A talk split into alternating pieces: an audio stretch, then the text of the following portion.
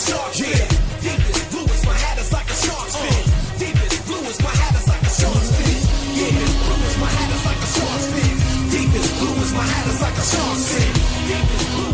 It is Monday, April 5th here in Draft Shark Studios in Rochester, New York. Welcome to the Quick Hit Pod number 21 in our Dynasty Prospect Scouting Report series. I'm your host, Matt Schauf. With me, as always, is Jared Smola. You can now find 26 Dynasty Rookie Scouting Reports on DraftSharks.com, including today's man, Brevin Jordan. Every single one is free to read, and they will keep coming right up until the NFL draft. You can check out every one of these accompanying podcasts by subscribing to the Draft Sharks YouTube channel or any of our podcast feeds. Our focus, as I said today, is on Miami tight end Brevin Jordan. Jared, give me some background on him. Yeah, so Jordan was uh, the number one tight end recruit in the 2018 recruiting class, according to ESPN. Uh, came to Miami and made an immediate impact as a freshman 32 catches, 287 yards, four touchdowns. Uh, those marks ranked second on the team in catches. He was third in receiving yards, second in receiving touchdowns. 2019, as a sophomore, he missed three games with a foot injury, but did set new career highs with 35 catches, 495 receiving yards, averaged 14.1 yards per catch. Um, he again finished top three on the team in both catches and receiving yards. This past season, uh, he had some more injury issues. He missed three games with a shoulder injury, but again, set new career, career highs across the board with 38 catches, 576 yards, seven touchdowns, actually tied for the team lead with those seven receiving scores, ranked second in both catches and receiving yards. Um, he was named second team All ACC.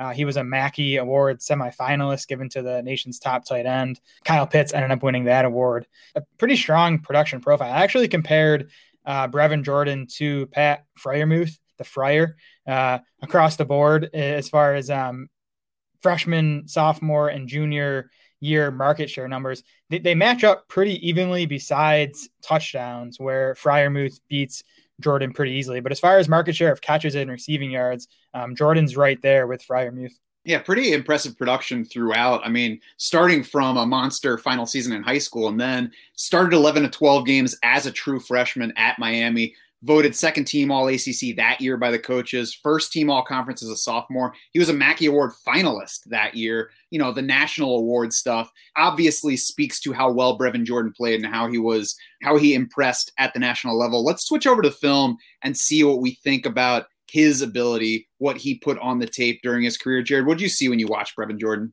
Kevin, who uh, wrote up Jordan's scouting report for the site, compared Jordan to Charles Clay, and I, I love that comparison. They're they're basically the same exact size. Both guys six foot three. Uh, Charles Clay was two forty five heading into the NFL. Brevin Jordan two forty seven. Like Charles Clay was, Jordan closer to a wide receiver than a tight end. I mean he he played fifty seven percent of his snaps in the slots. You know, he he was he was more of a slot receiver than a tight end at Miami. He runs routes like a wide receiver. The problem is he also blocks like a wide receiver. Like he needs a ton of work there. I'm not sure he's ever going to get there just because he is, you know, undersized for a tight end. But again, in the passing game, you know, as, as, a pass catcher, runs impressive routes, you know, creates plenty of separation. He's good after the catch, uh, 9.3 yards after the catch average last year. That was sixth best among all tight ends. He can break tackles. The, the one spot he's not good as a receiver is in contested situations, just 11 of 33 on contested chances for his career. And again, you know, that speaks to the fact that he's undersized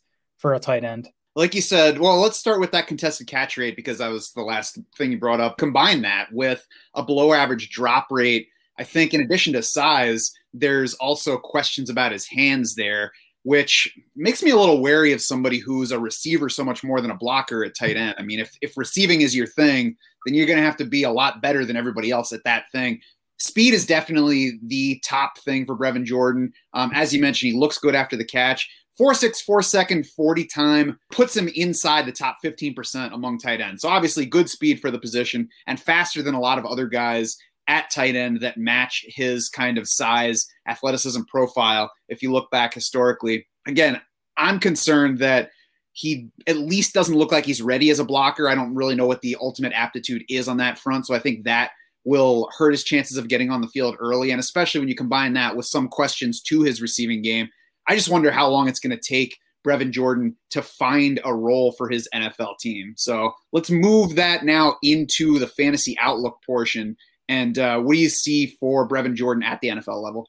You know, he, he is super young. You know, he's not going to turn 21 until during this coming NFL season. So, you know, there, there is some room for growth as a blocker, probably some room for him to just put on some weight and, you know, get stronger, which will help. The, the, these types of guys are always tough because, like, you know, we, we don't score points for blocking. You know, we don't mind at all if our tight ends are out there running routes every time they're on the field, but it's just a question of, you know, one, will his NFL team ask him to block? Ideally not. I mean, ideally he, you know, just is playing that move tight end position and just, you know, out there running routes, you know, maybe part of a tandem where you have, you know, someone like a, I don't know, Kyle Rudolph, who's a better blocker and, you know, Jordan can just be out there to do stuff in the passing game. But if his, you know, if his team expects him to be a complete tight end, I think he might disappoint. And that's when, you know, a guy starts getting pulled off the field and, you know, that can't score fantasy points if you're not on the field.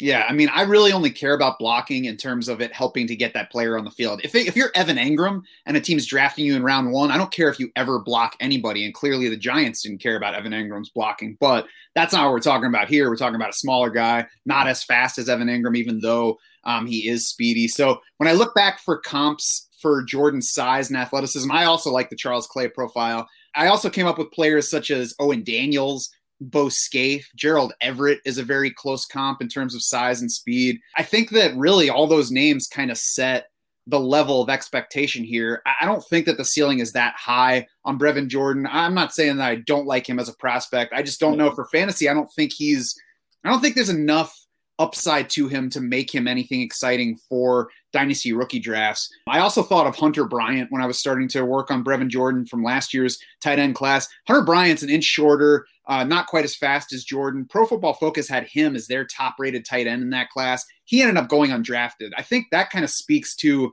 the wide variations in how NFL teams are going to evaluate this position.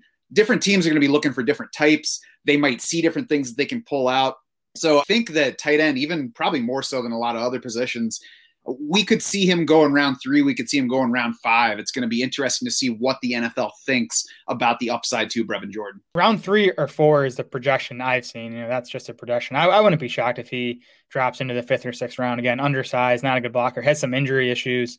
I mean, I think I think scheme is going to be important for Jordan for sure. I know uh, someone at PFF pointed out, you know, uh, the Kyle Shanahan, Kubiak, you know, Gary Kubiak, or I guess Klint Kubiak now, you know, that type of scheme um, would be good for for someone like Brevin Jordan. We'll see where he lands. I, I like Pat Freiermuth as a prospect coming in better. I, I just think he has the higher floor really just because he's more of an all around tight end. I think he's going to find it easier to get down the field. Yeah, and if we're looking back to last year too, for others, I like Harrison Bryant better as a receiving first tight end. I like Adam Trautman better for being more of kind of a total package at tight end, making it easier for him to get on the field. I think that Jordan's going to need a, a strong landing spot to get inside the first three rounds in rookie draft consideration for me. I have a tough time imagining him climbing any higher than round three, even in like an FFPC tight end premium rookie draft. I think more likely going to be like a round four prospect for me for rookie drafting.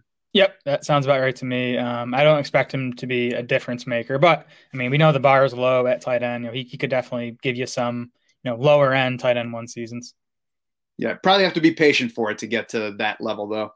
Yep. Head over to draftsharks.com now. Read Kevin's full scouting report on Brevin Jordan with plenty of video clips to show you the kind of things we're talking about. While you're there, check out the 25 other prospect scouting reports that we've already posted. Check back for more right up until the NFL draft. As I've mentioned, all those scouting reports are free to read. You should lock in your DS Insider access, though, so you can see where these guys land in our dynasty rankings. You can see the rookie rankings when they come out. You can access our 2021 redraft rankings and the dynamic MVP draft board. Those are have been live for a month now. I think I'm not I'm losing track of how long they've been out there because it's much earlier than any other year.